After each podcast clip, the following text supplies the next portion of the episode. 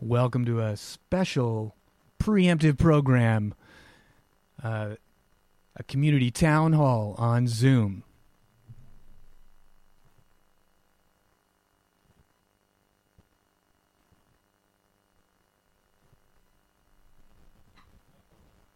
Nothing's coming on. Wait a second here. Oh, wait. to us on Zoom. Uh, welcome, however, you're joining us. We have 67 participants on Zoom, which I think is a first for Cortes. So, welcome, everyone. Uh, my name is Karen Mahan Carrington, and I am going to help facilitate today's call along with Noba Anderson, who is just uh, just figuring out some final technical challenges um, from her remote location in Whaletown. Uh, so, um,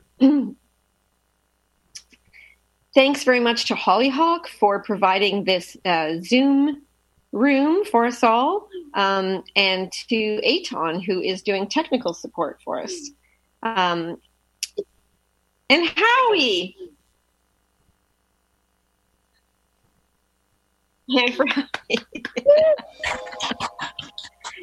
So, in this time together, we are going to hear some updates uh, from different organizations in our island community about how they have been preparing, what they have been doing to anticipate uh, and prevent any COVID 19 difficulties from emerging here on the island.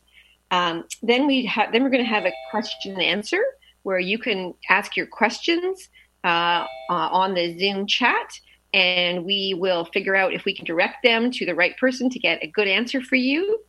And then we're going to go into some uh, smaller groups to just check in and meet our neighbors. Um, this is even even though we are separated physically, we're physically distancing, as they say. Um, this is still a time for building community, perhaps in fact more than ever. And so this is a time where we can uh, get to meet some people that maybe we don't know so well. So that's our agenda. It's three parts. One is updates. The second is question and answer, and the third is um, doing some small breakout rooms, breakout rooms, courtesy of this wonderful Zoom technology, and just uh, sharing where you're at with all of this. So, uh, I'm just checking. So um, we're just, I think, waiting for Noba is having technical difficulties. So the first part of our agenda is updates from uh, different island organizations, as we said.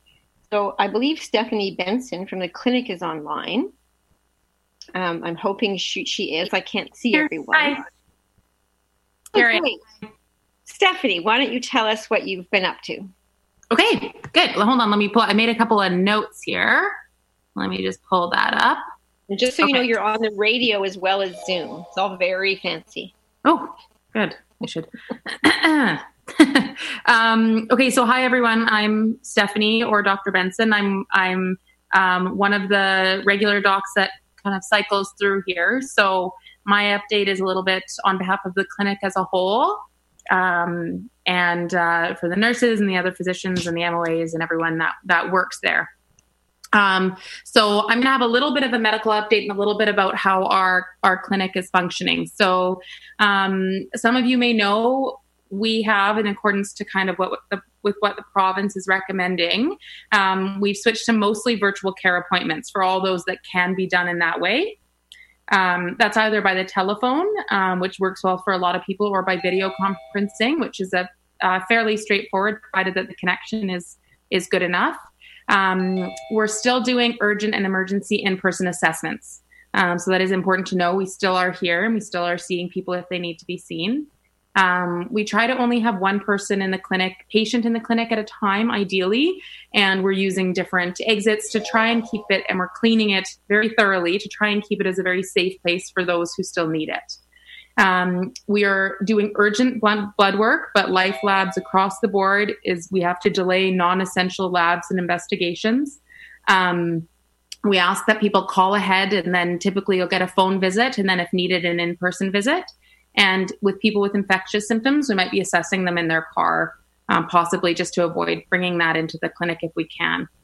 Um, the farm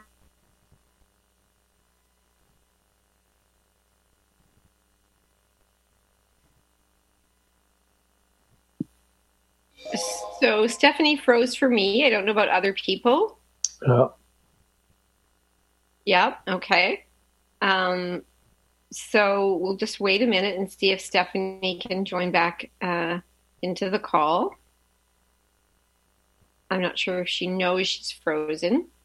We have limitations in this virtual world, do we not? No, but it's Um, also here. Yeah.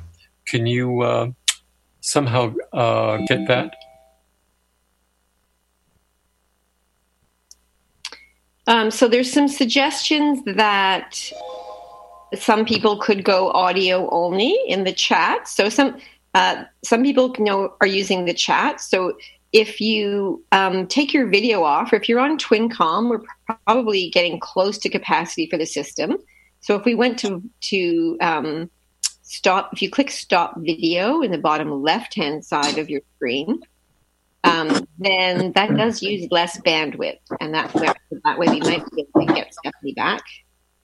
Um, and some other uh, tips for using Zoom. So, in the bottom left-hand corner of your Zoom screen, for those of you that are joining us by Zoom, uh, there is a mute button, or it might say unmute, is the first button in the bottom left, and next to that is stop video. So, the more of us that stop video, the better our bandwidth will be. really um, out there that And if you're not speaking, if you can, um, if you've unmuted, to mute yourself, and that way we'll only hear the speaker. Uh, going along the bottom of your screen, the other important uh, icon there is the one that says chat. So if you click on that, a little chat box will appear on the right hand side of your video screen, and you can you chat to everyone. I think the first one that comes up for most people and you can make a suggestion and then everyone in the room will see it. Um, or um, i sometimes have trouble with this but it sometimes works that you can pick one person who's on this zoom call and send a private message to them uh, you know do you want to take the dogs for a walk tomorrow six feet apart or something whatever it is you want to say um, so the chat function is important and then lastly uh, the other important buttons to learn on zoom are in the top right hand corner uh, there is something that says gallery view. And if you click on that, you get uh, screens of everyone who's in this meeting. And the alternate is speaker view. And if you click on speaker view, then you will get a video uh, of the person who's speaking. So those are our um, main Zoom features. And back to regularly scheduled programming, we were hearing from Stephanie. Have you rejoined us, Stephanie? Uh, Stephanie is um, en route to the clinic and uh, just getting a text, and we'll join from there. Um, and I see that Noba is on the line now. Noba, are you? Is everything working well on your end now? Um, yeah, I have no idea what that was about. I'm in just like anyone else is in now, I think. All right. Well, do you want? I, why don't I pass it to you, and you can um, take us from here. We got halfway through Stephanie. I think you probably heard that. I, Uh, I heard the last couple words as she was fading out. Thank you, Karen, for um, helping us with some logistical issues here. Uh, and thanks everyone for joining. I see we've got 65 of us. Um, I'll leave the fluff to a minimum. Uh, but what I, I really did just want to reiterate that I'm hearing from a lot of you in a lot of different contexts. And this is really challenging times for people across a surprising spectrum. Um, we've got people who are being affected financially, emotionally, socially, physically. Where you know our, our lives are physically different, uh, spiritually certainly. There's obviously an unprecedented number of people who are out of work. Um, I'm also hearing from people on social assistance and disability that they've not received the kind of government support that other vulnerable populations are being guaranteed and that is something that's being worked on with the province. I'm getting um, assuredness that that's really high on their radar, but there's some real anxiety in those sectors. Obviously, small businesses are having huge disruption. Um, I've got a screen thing going on. Um, and then there's some people who are really overworked, especially our medical personnel and people in our food supply chain. So just huge gratitude to so many people there. There's, and then I'm hearing increasingly from children and families these days who, after a week or two of being um, socially isolated, are really struggling both financially and, and just socially, sort of emotionally. So I do. There are a number of government's assistance programs. I don't know if we can get any kind of a sense of people on the call whether that's a value for me to walk through. I have a number of websites that I can just show, both from the provincial, federal, and regional levels. There are so many financial opportunities; it's unprecedented right now. What I what I would really like is to find some way of supporting some system navigation, um, and I've I've put that out to to authorities, and maybe that's something we can do here voluntarily. I know that those of you who are within a business or an organization might be getting support from some of your managers, but most of us aren't in that position trying to figure out how to navigate all these systems. So I've had a number of requests for sort of systems navigation, if you will, and trying to pull that together. Certainly in my articles and other articles, there's lots of links. Um, but for many people, they'll, they'll need an extra help with that. And then I'm hearing from a lot of you just how profoundly grateful we are to be here on Cortes, um, where we have a lot more spaciousness, where we can go outside, um, people really understanding their privilege and acknowledging the privileged position that we're in living here on Cortes. Um, so I wanted to just give a wee bit of context before we get back into Stephanie and our and our guests. Then, um, Stephanie, I see you're back with us. That's awesome. Um, so I'll just finish a little bit of a high level context and then in, we'll get into Stephanie and the other guests. So I've hosted three uh, Zoom calls like this with an invited group of people.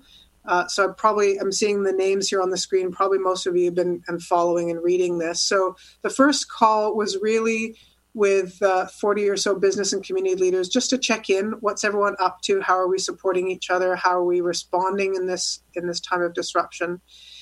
The second was around getting some coordinated messaging to me around what is our collective message to travelers off island folks or people here who are traveling off island and so that i put out a few days ago and admittedly, I've had some pushback around some suggestions there that were more restrictive than what we're hearing federally.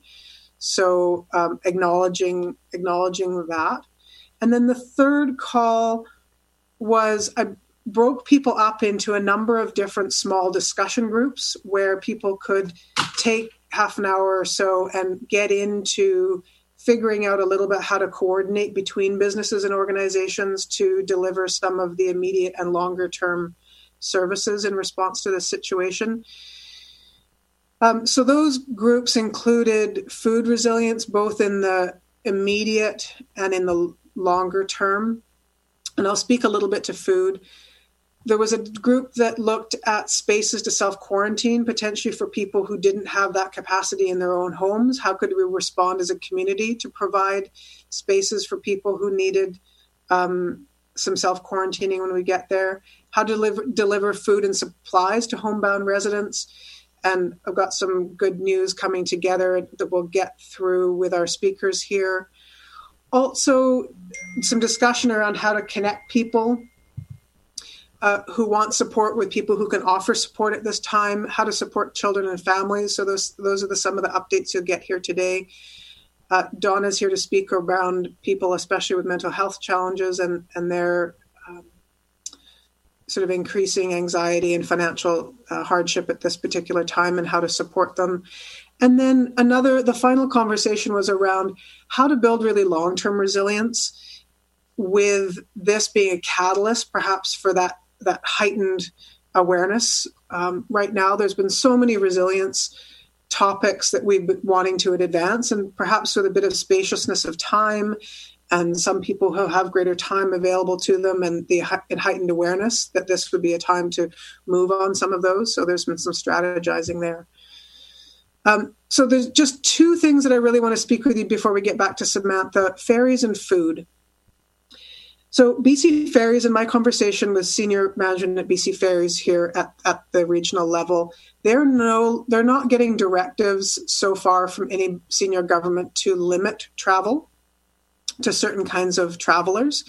They are, though, strongly encouraging people to stay on the car deck and in their cars if they at all can. And as of, I hope tomorrow, they're going to be handing out a pamphlet that's based on the information that I put online a few days ago on Tideline, just requests for people coming to Cortes to be really super vigilant and that this isn't a time for tourism. And if you're coming, please have a, a really good place to land that can, you know, support you in your isolation and that we're asking people really if at all possible to isolate for a period of time from wherever they're coming not just international just to be really cautious um, and asking people to assume that they have covid. I think it's a very safe assumption to think that it's on the island already and, and could be passing quite quickly. So how can we be protecting others in this time? So there's no restrictions on ferries but we are asking really just only essential essential travel at this time on food.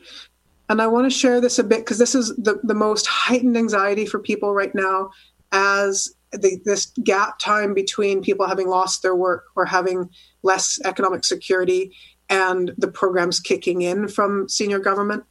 So I've spent a bunch of time in the last few days as a follow up to last week speaking with the food bank and uh, Manson's Hall and Linnaea and others around how we can get some food security moving more quickly. So, Samantha, who really runs the food bank, has said that she has started to buy some more bulk supplies uh, in preparation for this coming. And anybody at any time can phone her at 935 0276.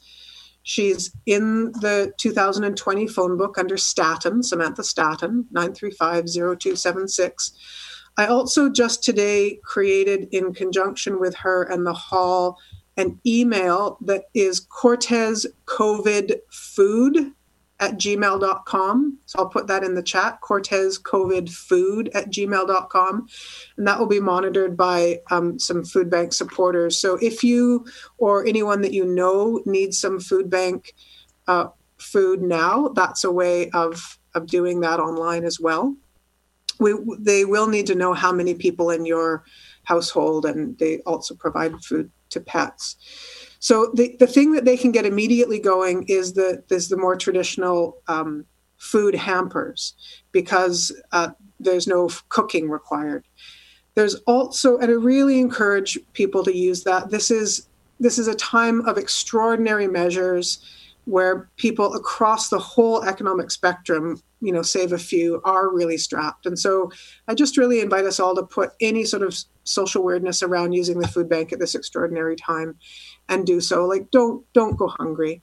The the Gorge Harbor has offered um, a $500 contribution to the food bank if it's matched and I will throw that on the table as well. So there's a thousand dollars there offered in matches to the to the food bank. So I really invite anybody who is in a position of privilege, like myself, who has a job and has land and has housing security to, to offer, if at all possible. Um, and then the second piece around food is um, seeing whether the restaurants and community kitchens can gear up to cook and freeze prepackaged food. Um, that will take a little bit longer and is really needs to be linked to need. So please use that call the food bank or use that uh, Cortes COVID food at Gmail so we can have some sense of need because the kitchens can't pre order food and pre order packaging if we don't have a sense of need. Is there is there three or 30 or 300? Um, so, one thing that the clinic is doing is they're phoning around to the seniors and frail and vulnerable people that they're aware of, as is seniors helping seniors I know that the family support coordinator is really reaching out on the family end of things, really trying to do a bit of a needs assessment. So please help us out in that way. Um,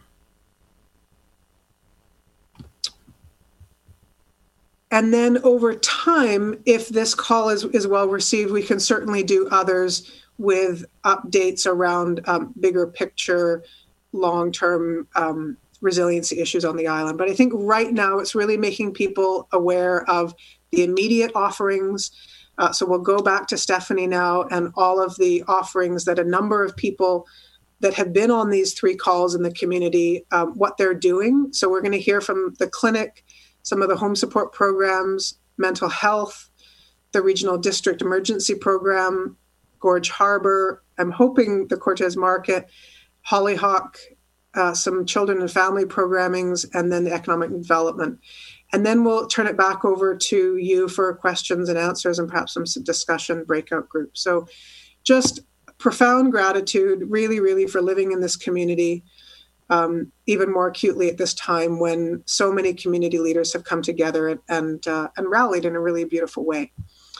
Uh, we are in an incredibly pri- privileged position to live here. So, Stephanie, um, it looks like you're unmuted. Back over to you. Thanks for joining.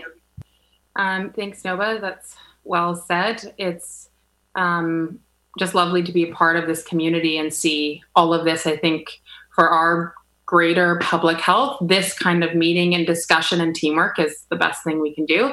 Um, classic Cortes style, my internet just booted out at my house, so I puffed it up to the clinic. Um, I'm just going to start again. I'm uh, briefly. So, um, the clinic's approach. So, right now, as I mentioned before, um, we're doing mostly virtual care appointments. This is consistent with what um, clinics are having to do kind of across the province. So that's telephone or video conferencing. And I would say most things we can manage in that way, but we absolutely still are doing urgent and emergency in person assessments. So our goal is to only have one patient in the clinic at a time just to help reduce um, contact and so that we can keep it as a safe place for everyone. Um, we're still doing urgent blood work on uh, Tuesdays and Thursdays, but we're delaying all non essential labs and investigations. Life Labs will not even accept them at this point in time. Um, we ask that you call ahead, and typically you'll have like a phone consult with the doc or the nurse. And then if we need to, we'll bring you in. If you're sick or have infectious symptoms, sometimes we might be seeing you in your car if you've got a cough or something like that. Um, the other piece I started to talk about was the pharmacy. So a lot, um, it's still open. Hours are a little shorter, two to four p.m. Wednesdays and Fridays. We're doing one at a time. People coming around the back door. Any questions, just call us ahead. Um, and the Cove is doing a really good job in doing a lot of payments over the phone. So it's just briefer and, and fewer interactions overall. Um, as to who who is being swabbed in BC right now. So this is guided by public health. It's not kind of uh, at the decision of a, one clinic or one doctor. And unfortunately, there are, isn't the resources to swab ideally the number of people that uh, I think most of us would like to. So um, right now, we are not able to swab community cases. People who are being swabbed are those that are sick enough that they will require hospitalization. Um, and that's to be able to direct where in the hospital they would go and those that work directly with healthcare, so paramedics and physicians and nurses and MOAs, um, and also pregnant symptomatic patients. But this is ongoing, it's changing, um, and will continue to change. Um, and we'll let you know when that does, if it does. Um, swabs overall are not helpful if the patient, if someone is asymptomatic. Um, and they're not really to identify negatives that can provide false reassurance because they're oftentimes negative in people without symptoms, even if they were a carrier of the virus. Um, a couple of medical things. So, if you get sick, I want to remind you that over 80% of the cases are, are very are mild. Um, but if you're feeling like you have a cough sore throat fevers chills shortness of breath um, achy muscles then presume that you are positive. I like Noba's comment that we have to assume that it is on the island. Um, and everyone kind of protect themselves and others in that way. So if you are sick with a cold or with a flu or with these symptoms, you can call our clinic. I'm happy, and any of the docs are happy to walk you through this and keep checking in, um, deciding if you need to be seen. You might. Um, and then you need to strictly quarantine for 14 days. And so that means not going to public areas, not going for walks or off your properties. Um, you're having your groceries dropped off. This is very strict, and that's really the best thing we can do for everyone. Um, if you live with others, I mean, ideally, you would be able to separate that space a bit, have separate bathrooms if possible, separate bedrooms. Um, and again, call us if you want to go through anything. Um, we as a team, so we meet very regularly um, in the clinic with the nurses. We're in touch with public health often. We work with the ambulance, all in trying to look at um, what we can do to plan for the worst. And we're continuing to do that and work work together. Um, I want to reiterate just how important it is that we maintain physical distancing. It's isolating, it's exhausting. I know it's it's hard on a lot of people, especially um, from a mental health point of view. And so, physically distancing doesn't necessarily mean socially distancing. So, reach out to people. As Noba mentioned, the clinic has kind of a, a bit of a list of some initially potentially vulnerable people we're just reaching out to. And I think everyone thinking in that team mentality is is excellent. Um, some good resources. So the BC CDC website, I would say, is probably the most up to date and relevant to us in BC, and is updated every day. Um, we are definitely still here. Other medical things happen in this time beyond COVID, and we are still here and addressing those. So please do not hesitate to get in touch. We are busy as ever, despite having fewer bodies actually in the building. Um, and I'm happy to answer que- questions as well. I won't be able to be here for um, the whole meeting. I have another meeting. There's a, a lot of them going on, but um, um, if they're passed along, then I'll I'll happy to answer those in the future. And please call.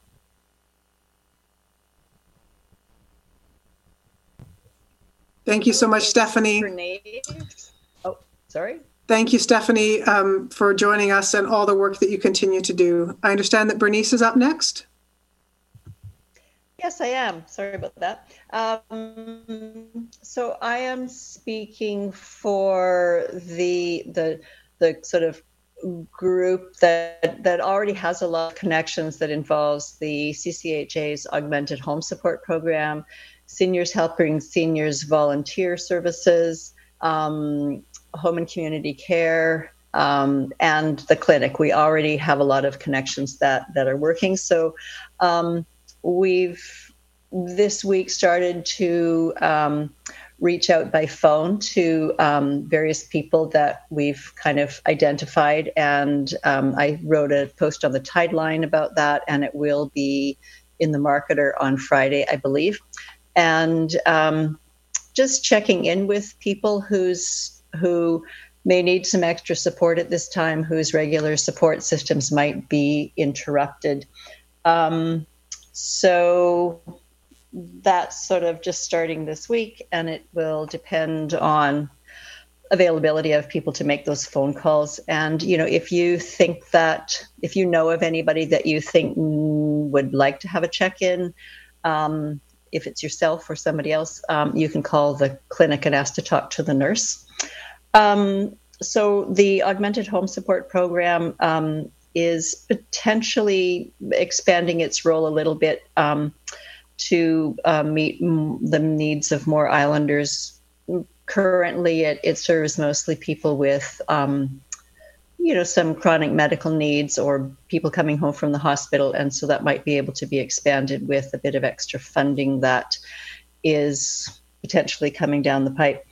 Um, uh, that's so I think that's all I have to report on that what we're doing at the moment. Um, I I did want to add one thing was that I really appreciated um, Genoa's post that she did on the Tideline yesterday, and I think it's a really important um, thing that needs to be considered. Uh, it doesn't have anything to do with what I'm doing, but I just um, appreciated her effort to to put that out. Um, I think that's all I have to say.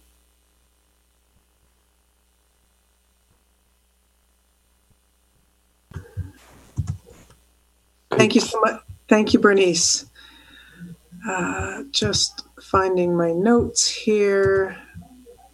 Who did we have up next? Sorry, um, Donna. Are you? Can you unmute yourself? You're up next if you are with us. My audio. Hello. Um, I'm calling. I'm just letting you all know that, um, of course, at this time there are many people who are even more stressed than they usually are. So I just wanted you to know that there are hotlines that you can call at any time. There's, and I'm going to put them into the chat as soon as I'm done talking. Um, there's a hotline you can call 24 7 for any mental health issue whatsoever at 310 6789. And I'm going to write that into the chat 310 6789. Um, I'm also available.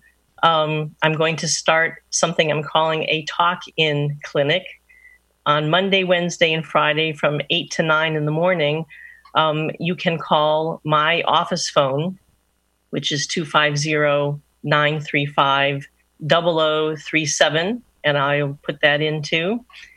Um, thank you, Jen, um, for putting in the crisis line.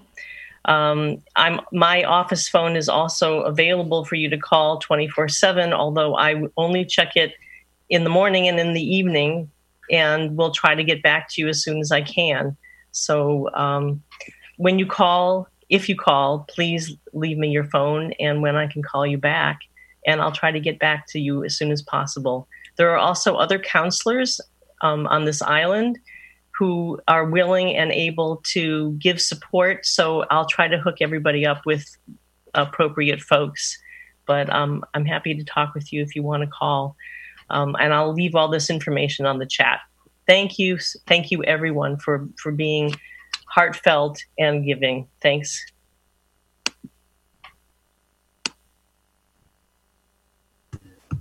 Thank you so much, Donna. Um, so Sean Koopman is with us, I do believe. I think in the chat he's coming through as Lindsay, which is his wife's computer, I think that he's on. Uh, Sean is the manager of the Strathcona Regional District Emergency Management Program, and he's been working on trying to secure some funding to support some of our work. So are you with us here, Sean?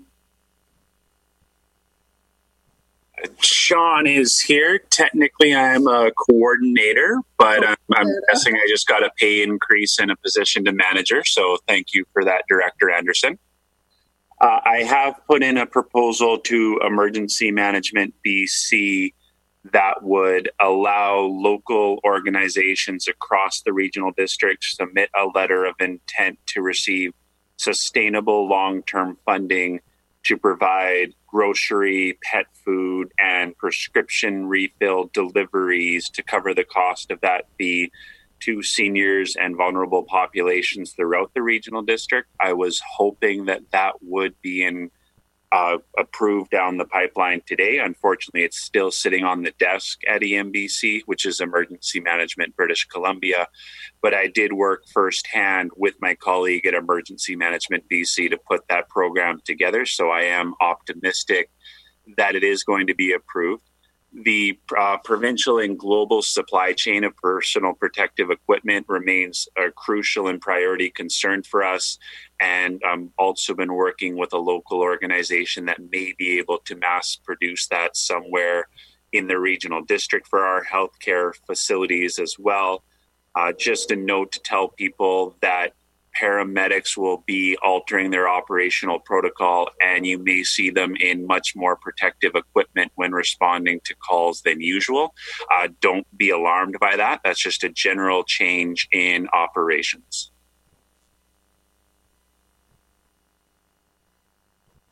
Oh. And my screen has frozen, so I hope you all heard that. Uh, I, I think the timing was probably perfect. We heard you complete your uh, comments about uh, BC paramedics. Thank you so much, Sean. Um, and just so I have been in touch with the Augmented Home Support Program and the Food Bank to see if, when that funding that Sean speaks about hopefully comes through, that we can um, mobilize some of our existing great programs to help with the, the delivery of um, food and products for people both here on island as well as potentially off island yet unknown but i'm i'm certainly receiving some communication from people who are saying that um, their budget is usually tight whether it's families or seniors on fixed incomes and the notion of having to source all of their groceries on island is of great concern.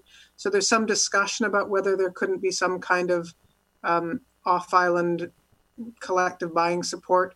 So um, anyway, between those organizations and Sean, we will do our very best to hire people as much as we can to support uh, the community in this extraordinary time through delivery services.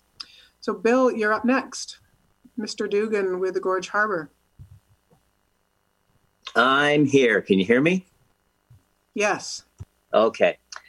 So I'll just give you an update. Uh, but before I start that update, I'll just say that um, the way that we're approaching it at Gorge Harbor, anyways, is that some of these changes that we're making now are going to be the new way that things are going to be done.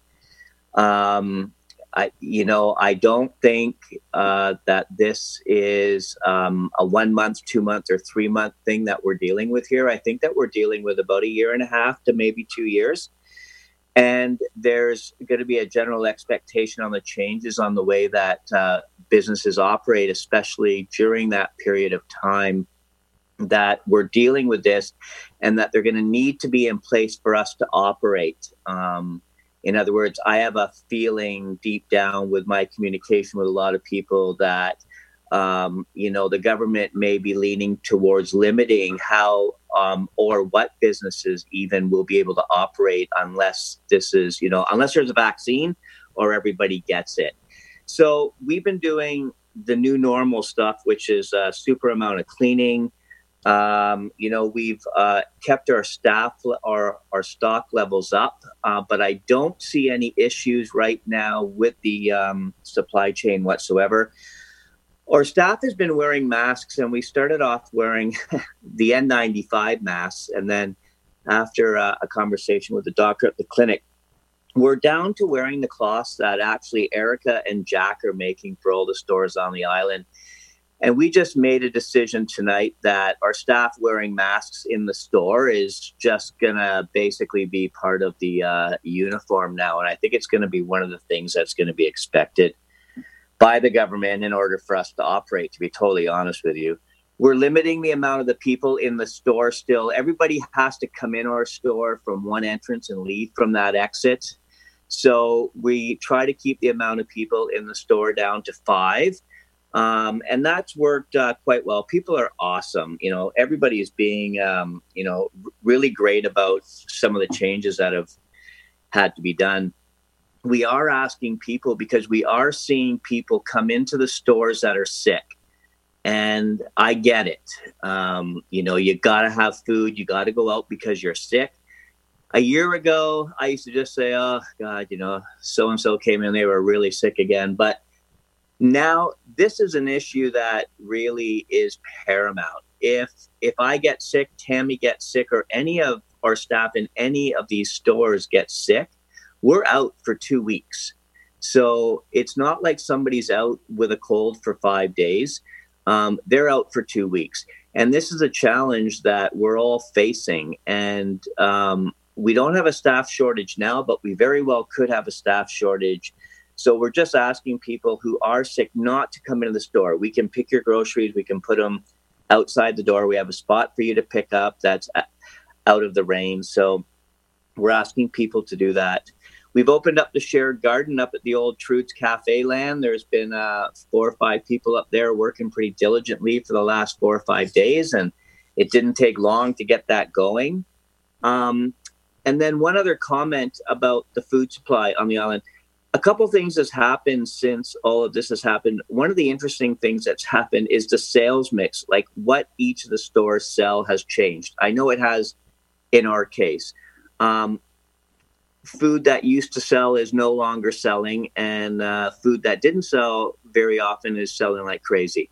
Um, and if there are people on the island who do need special foods, there's uh, special items that they need to get I do believe that any of the stores on the island can get that stuff brought in for you. Um, we do have access to everything. If there's only one person on the island who needs these things, the stores aren't going to bring it in, but we can bring in stuff special order. So just everybody needs to keep that in mind that we're not isolated. We are capable of getting every single thing that we need brought over here. So just keep that in mind. And I think that's it. Great work, dude. Thank, thank you, Bill, and really for all the gorgeous leadership. Um, thank you so much.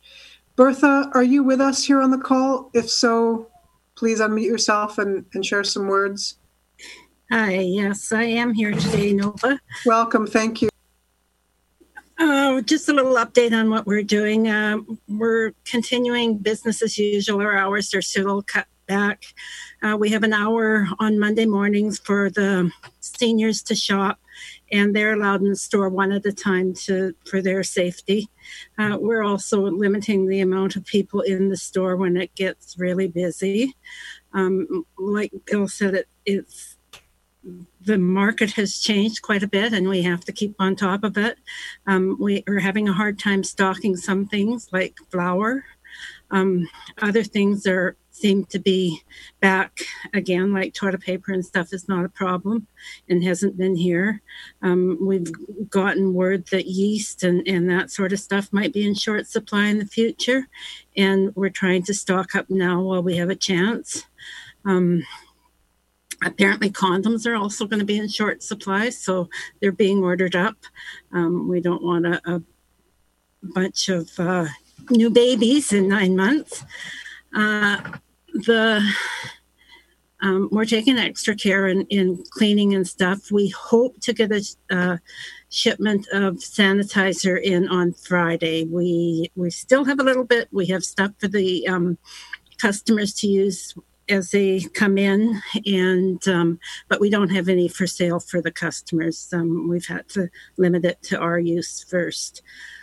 Other than that, everything is pretty well going along fine. Uh, staffing was a problem, but we seem to have it covered now.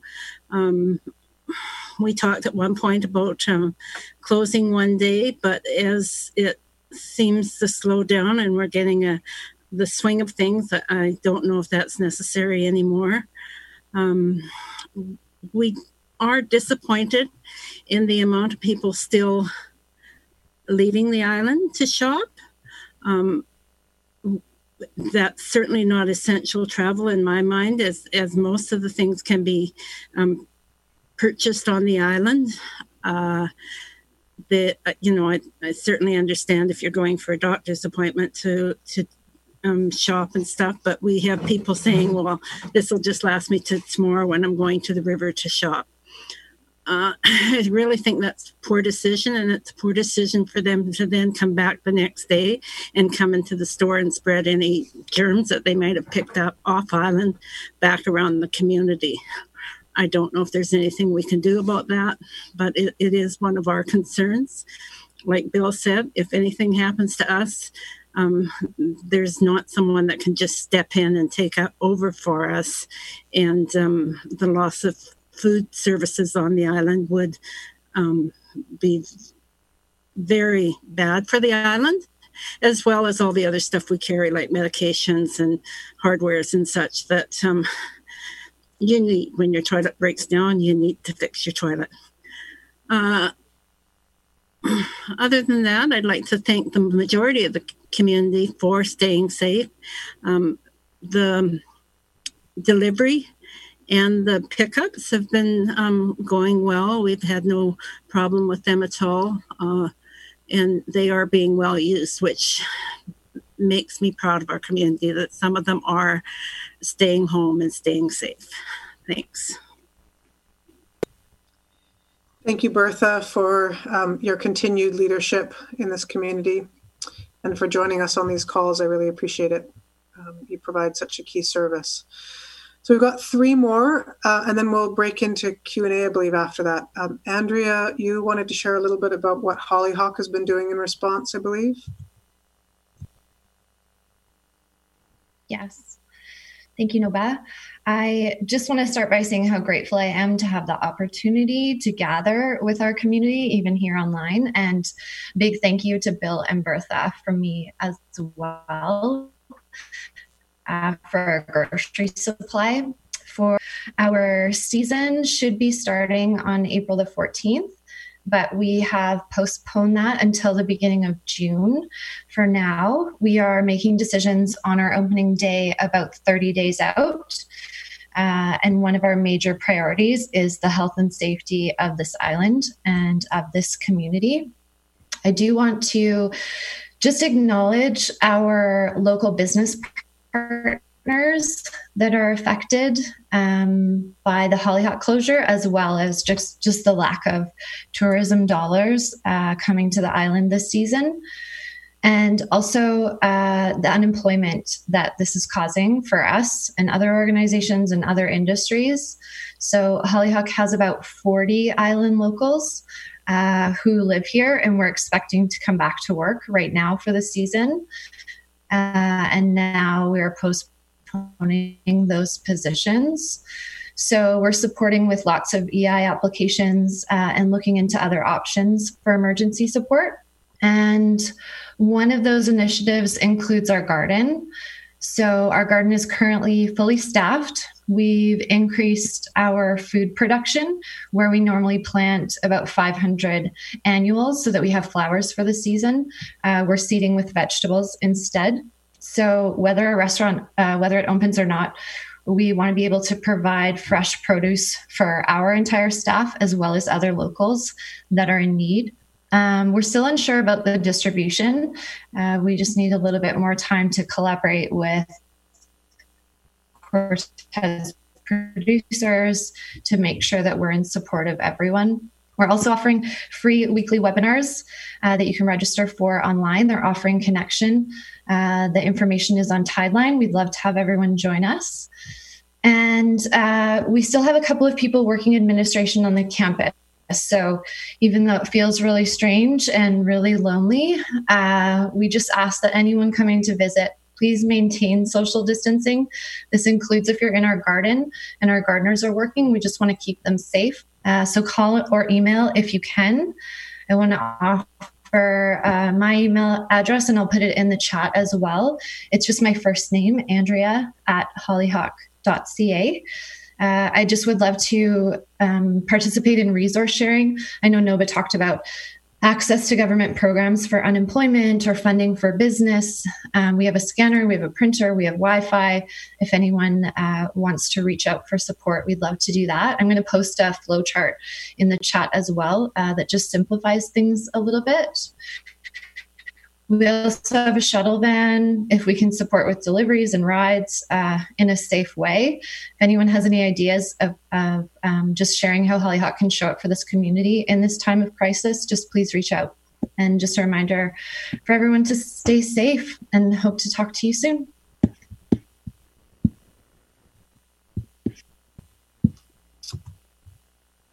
Thank you, Andrea, and for Hollyhock's uh, really gracious community spirit in these times. Christine Robinson, if you're with us, uh, please unmute yourself and, and share some of the coordination that you've been helping with with regards to um, supporting children and youth and families in this time. So um, I, I think my audio is on, but not my visual. Am I correct in that? Correct. Okay, well, we'll just leave it that way. so, hey, hello, everybody. Thank you so much. Um, especially thank you to, to Noba, to Anton, to Karen. Um, just the opportunity to see faces and hear voices and hear the uh, remarkable stories that are coming forward from our community is, is very impressive. So I just want to say that I'm, I'm really representing a number of um, individuals and people who are stepping forward to think about supporting families and children and youth. Um, so many of you will know that there was spring break um, two weeks ago, and so really it's only in this last week that many of the school students would normally have come back to school, and so this is a change that they're adjusting to. Um, and I think the overall message that we're all saying, and I, I, I'm rep- representing people who run programming, other educators, uh, people who work with children, is that this really is an opportunity to increase our, our quality family time um, during these days that we're recommended to self isolate within our family units.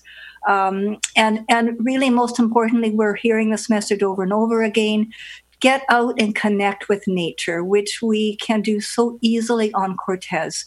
And what this does is it meets the physical, the emotional, and the creative needs of children, and it provides relief and enjoyment for parents as well as children. So specifically, um, you know, many of the activities that are starting to um, appear um, are being, um, or the lead is being taken by um, the Cortes Family Support through DESTA and the CCHA. And so they're stepping up to um, be kind of a central forum and to post extra resources, ideas, um, provide additional support, and networking to parents and families through various um, various ways. Um, Cortes Literacy and Folk U are um, beginning to provide a forum for activities that can be done at home for children and families. The Children's Forest Board is um, going to be offering a weekly nature activity or fo- focus. And just a very quick update on the school. Um, all the staff um, have been in touch with students and families last week, and this week they're beginning to um, put together um, some online programming for, for the students there. Um, just sort of a quick summary here parents um, can be reminded here that it is normal if there is behavior change in your children at this time, and that there may be regression for young children who had been making progress on things that were coming easily. This is normal and to be um, expected. Um, parents are encouraged to focus on family connections atta- and attachments within their family, and to reach out um, to you know to friends and to others um, in the community if you just need a shoulder to cry on one uh, age group, which um, there hasn't been, to my knowledge, a whole lot of uh, dialogue on, and that is are the teens, and they may struggle more with social isolation um, than actually younger children. And um, so, one of the ideas that's being banded around is maybe to direct their energy into uh, community projects that might be acceptable.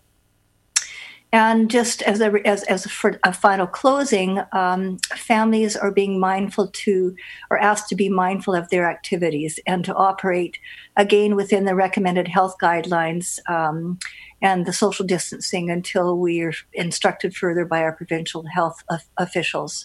So, um, well done, everybody. Um, we'll pull through this, and um, we live in an amazing community and an amazingly beautiful place. So, how lucky we are. Thanks a lot, Noba. And thank you, you to you, Christine, for your decades of uh, leadership with children and youth here.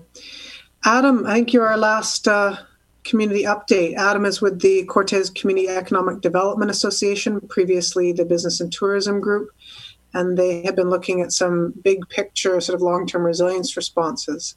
Adam, please join us. Thanks, Noba. Um, so, I'll mention three things that we are focusing on right now. Um, the first is an obvious one in our role as supporting uh, economics on the island to help people get connected with the various government supports that are available. So we are compiling a resource list. We're trying to keep track of things as they're announced.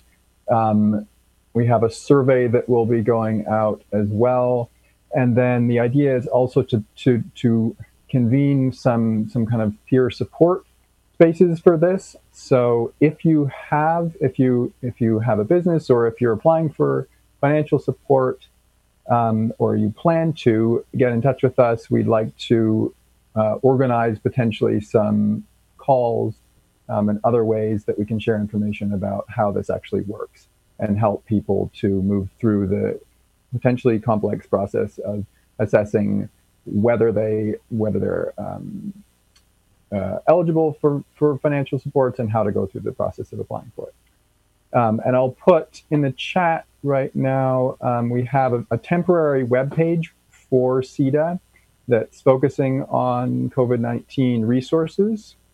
And that includes a contact form as well as our email newsletter. And we'll be um, we'll be keeping in touch with folks through that newsletter as we're developing these various things. So the second thing I'll mention is that we had on our roadmap to do some um, entrepreneurship training programs, particularly for bookkeeping and for business planning. And these are things that there appeared to be demand for after some of the events that we did last year and early this year. Um, so we are going to move those online um, and we have some some fantastic potential mentors and program content. Um, so this will this will allow us to to uh, provide a way for those who are perhaps out of work or who might be looking at shifting some of their livelihood to things that are less dependent on tourism um, to to kind of skill up on some of the business aspects of what they might do and that can range from really really small scale artisan um, businesses to larger scale things so we'll be right now we're kind of checking uh, demand and going to be determining what the schedule would be for those so again, send us an email. I'll also put my email in the chat here. So anyone who would like to get in touch with me directly. And then there is a contact form at the cced.ca address as well as our email list. And the third thing, which is sort of the bigger picture, is we are moving ahead as quickly as possible to to uh, establish a community investment co-op, and that is a way for essentially for locals to invest in local businesses and social enterprises. Um, it's a it's a model that has been adopted quite successfully elsewhere in BC and around Canada, and it has the potential to allow us to use this time um, to to start doing things that we'd like to do anyways with with building a diverse and abundant economy on the island. Um, so that we're currently in the research phase of that, but it's probably going to move fairly quickly, and then be able to support things ranging from, again, small uh, solo entrepreneur kinds of artisan businesses up to bigger things that might have more of a more of a ecosystem building effect on the island. Things like um, commercial greenhouse space or shared shop space or uh, online marketing platform for artisan products and businesses. So this this is a, an exciting thing that we're we're starting to prepare for, and we will be as this is coming online also looking for who are the entrepreneurs on the island, who are the people who, who would like to be running businesses or or having um, some sort of entrepreneurial income and who might have ideas that could could be supported with investment from the community investment co-op. So if you have ideas um, or if you if you would be interested in this, also reach out and get in touch. So thanks, and I hope I'm not too far over my two minute time limit. Oh, we we all have been. Thank you, Adam, for all your work um, on the big picture. Uh, so I'm just getting a text here and um, a private chat here from people wanting to contribute to the food bank. So I've got a somebody who's willing to put up $250 and somebody saying I'd also like to match the 500 personally. Um, so we have just with those two, I think, got 75% of our uh, matching already happening. So great gratitude to those and keep it coming from people who are in a position of, of privilege at this time. Oh, and then somebody else with some more, and so it will go. So, um, just on logistics, we have indeed run over. We were clunky to start, and of course, we all had more to say than we had allotted. So, the, the team here has agreed let's scrap the, the, the social grouping. We thought that we'd break into groups of half a dozen or so and just have a few minutes to check in, given that we can't do that in the cafe so easily. But I really do want to honor us finishing at at seven. So let's take the, the last few minutes really to do Q and A's. Um, and Anton, do you know a good way of moderating that? I think that uh, Karen and Andrea were going to help I think the notion was that people would put questions in the chat space. Can anybody mm-hmm. even still hear me? Yep, that's right. Okay. So Andrea and I are here and we're monitoring the chat. It's Karen. And so any questions that you have for Noba or for any of the speakers or just general questions, um,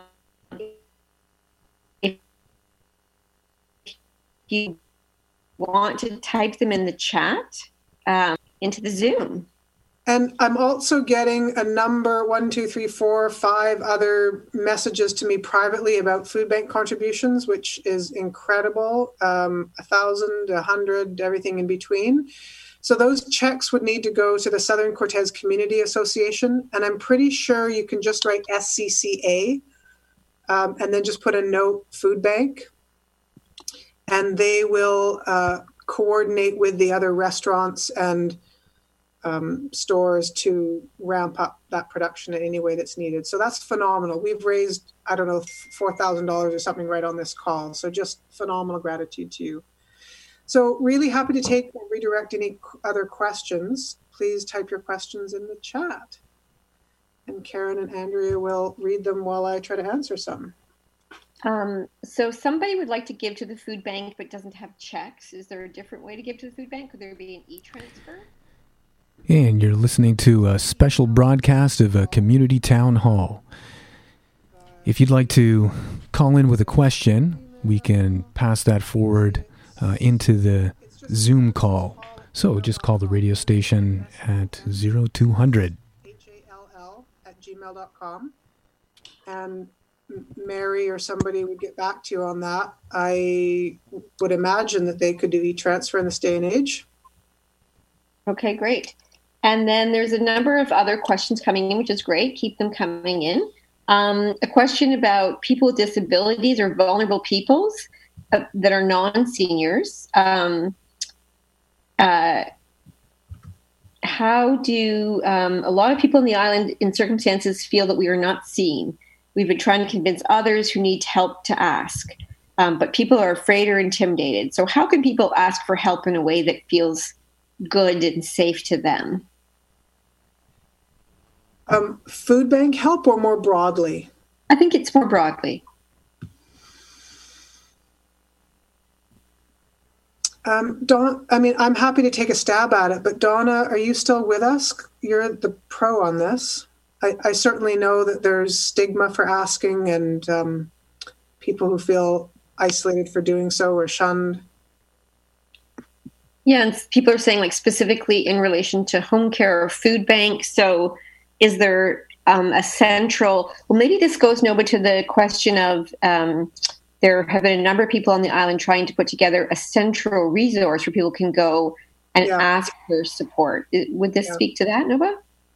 Um, certainly could do all that. That wouldn't be anonymously. So I, I might ask Anton or Adam to just chime in and speak briefly around the, the tech options.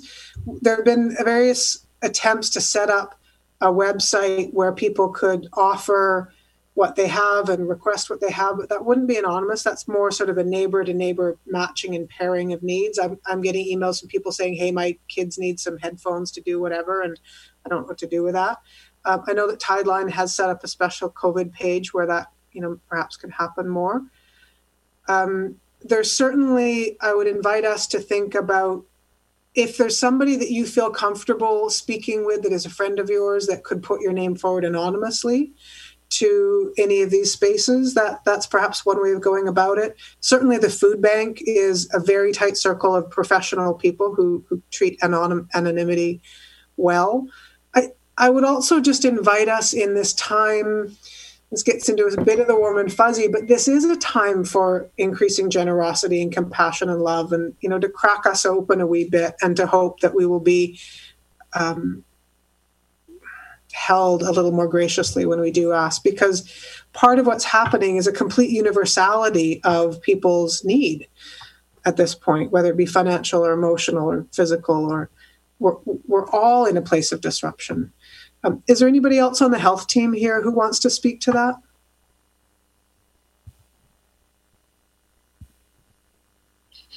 Bernice in the chat has said that uh, people are welcome to contact her by email for any confidential discussion or otherwise about programs um, they can connect with.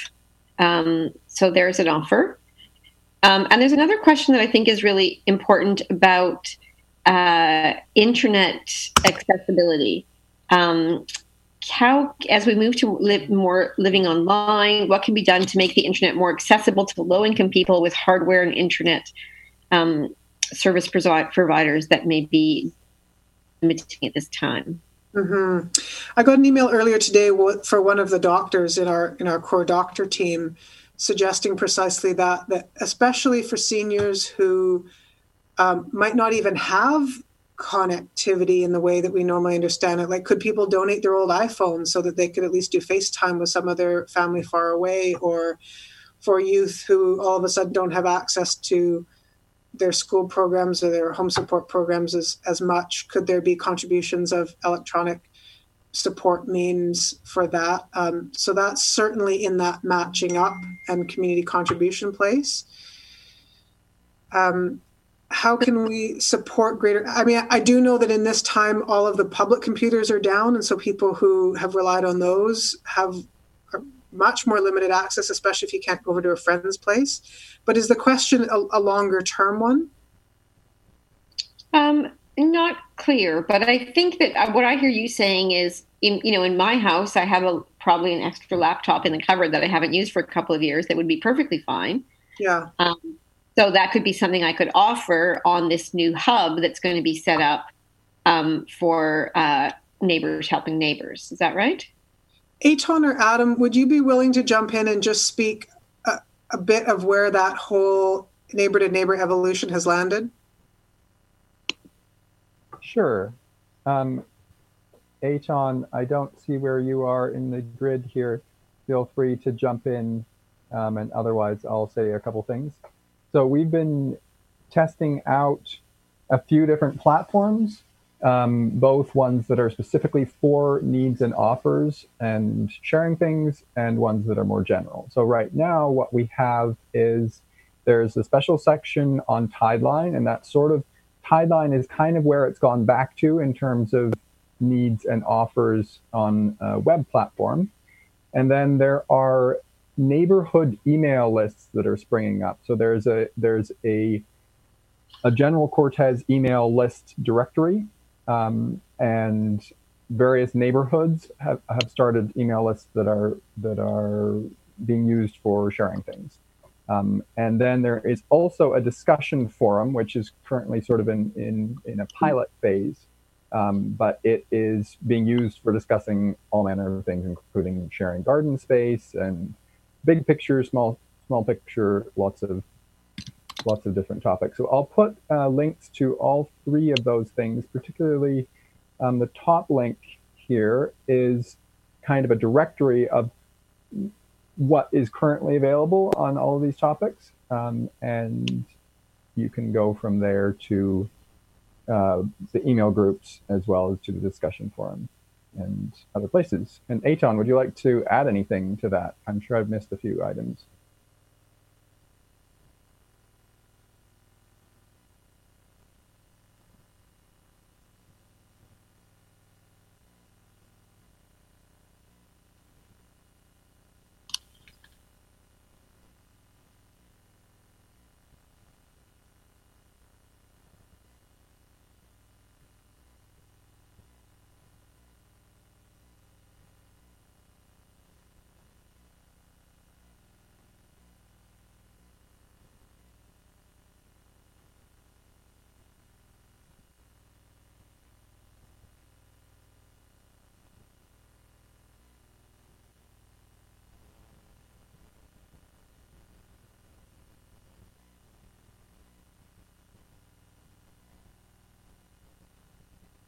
So I would suggest then that that get followed up with Sean Koopman for these hopeful funds from through the regional district to connect. This really, he was talking about food and product delivery. I don't know if it would extend to that kind of matching people with services, even if not to pay people to help with that, but to um, provide a bit of funds for the uh, you know, the actual helpline costs. So this is obviously the beginning of a, as Bill was saying, what is probably a longer trajectory than we would maybe like to think. So um, we we will work these things out in the days and weeks to come. And thank you for all of your your help, Karen. Anything else applying coming just up there? Well, let people just reiterate there what I think Adam said, which is if you go to corteshelps.com, um, that is a site that is currently up and active with all the helplines Um, you know, the one, for instance, there's a government benefit called, uh, I think it's CERB, CURB, um, Coronavirus Emergency Something benefit. Um, and, you know, those types of links, um, that particular benefit, I know provides $500 a week for the next 12 weeks for anyone that uh, is out of work doesn't doesn't traditionally qualify for in, for employment insurance or you know um, in some different way. But has been there. If you go to corteshelps.com um, uh, there's an effort to try and amalgamate them there. Um, other questions?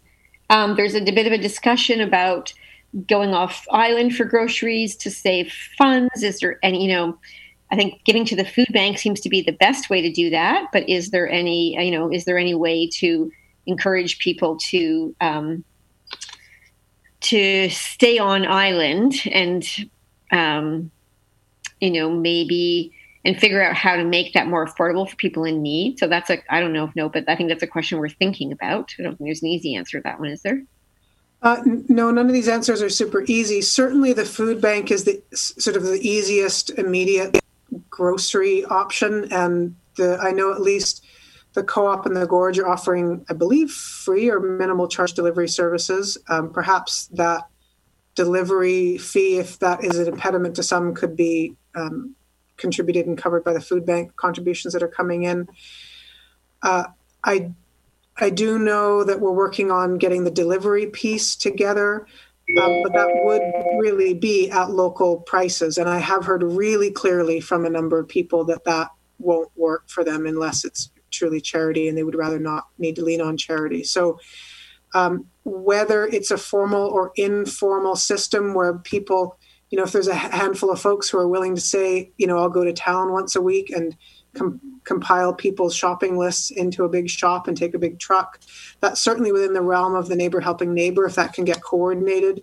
Of course, great to support our island businesses as much as we can, but I, I understand there is a price point difference for folks. So I think, I mean, a number of us here are committed to continuing to work on these things and give updates to the community. And every, every day, this is a changing landscape. So all ideas super welcome here. And Adam, um, if you're following the chat, Adam uh, McKenty has posted a link to the CRB benefit that I was um, speaking about. It seems, it seems, from my understanding, uh, it's not quite available yet, um, but it will be available at uh, very soon. I think it will be retroactive to March 15th, and it seems to be a kind of no questions asked.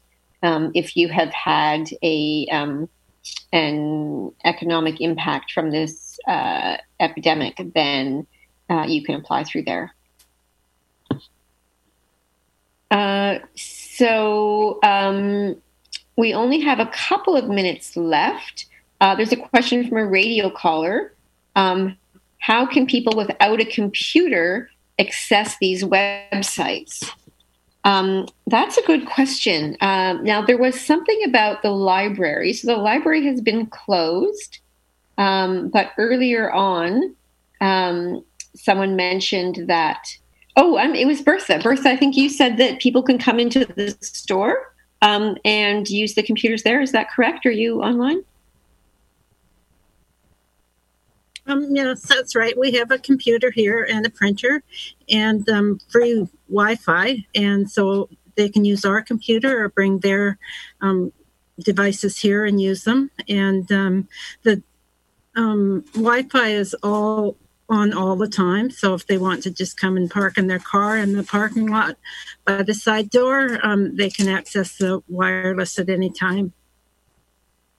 Great. Okay. So so for people that don't have wireless at home, uh, Bertha's offering it um, at the store. Thank you so much, Bertha.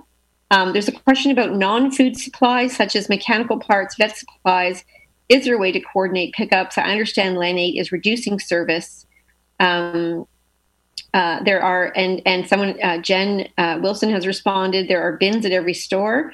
There are donation jars there too. Um, so I, I don't know about that. Is that an extension of sort of the free? I know the free store is closed and the uh, recycling depot is closed. are there bins in the stores that people can drop off a free store type items? Can anyone speak to that, Bertha or or or the co-op or or the Gorge?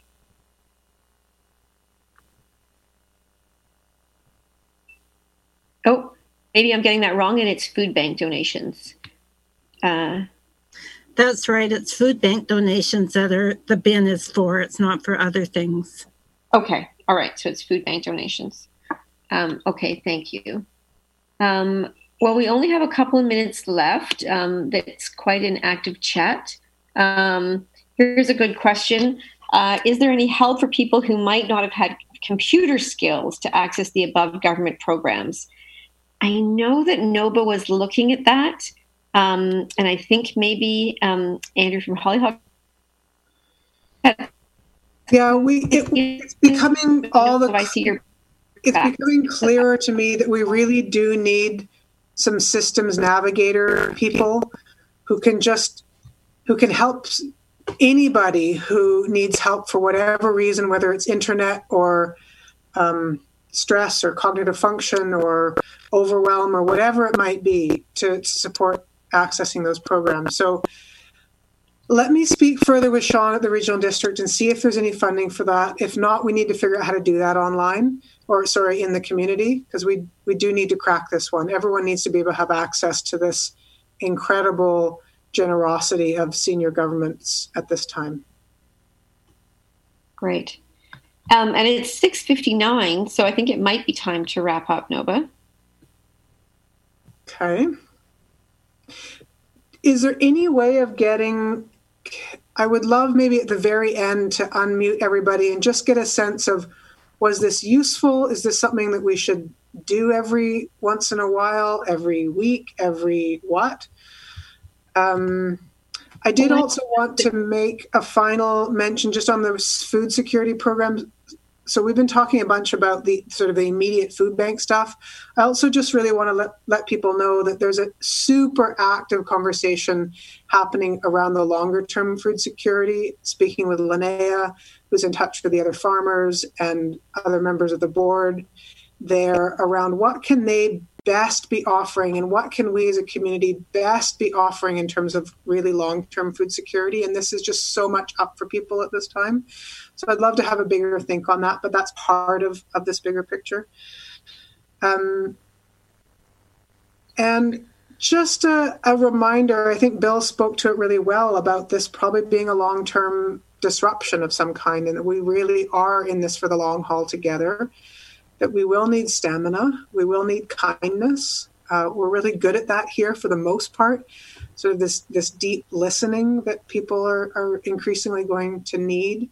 We live in a really remarkable place, a really truly remarkable place. That's why we're here, um, and that we if we can just find every crack that we can to let a little more light shine in at this time, it's um, it's a tough time for people. I I had my first big cry this morning, and a colleague of mine said, "Oh, I do that every day. It helps so much." So, you know, as we can, um, just find our, our real humanity in this.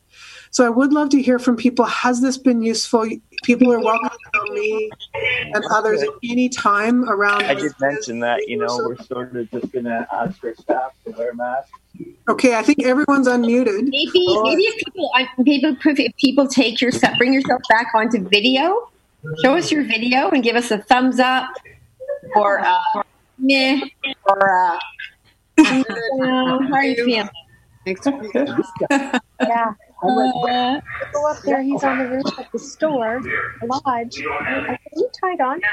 No. If you just mute everybody again, and then you can unmute yourselves. I just laughed. He is normally careful. And I said, "Are you?" Yeah.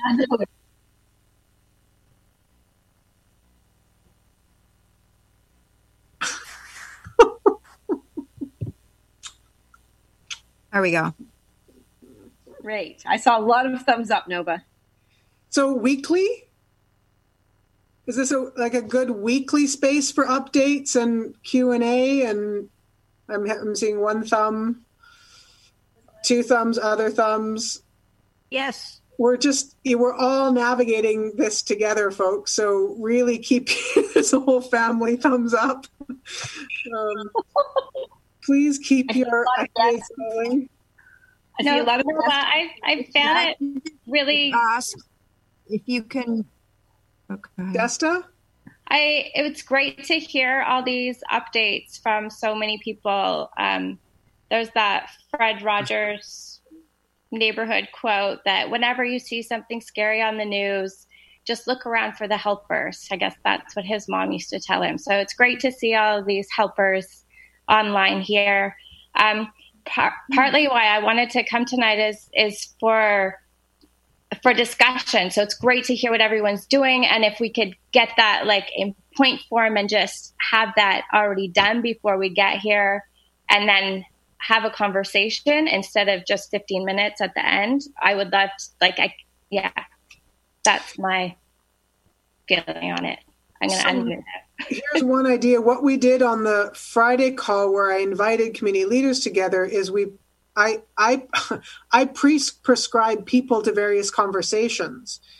Um, and those conversations, I think, were quite fruitful in some circumstances. But I didn't. Absolutely, yeah. I was there last week. Hundred of you. That was great. And how the hell could I pre-prescribe who wants to have one conversation? So we'll think about the technological capacity for that.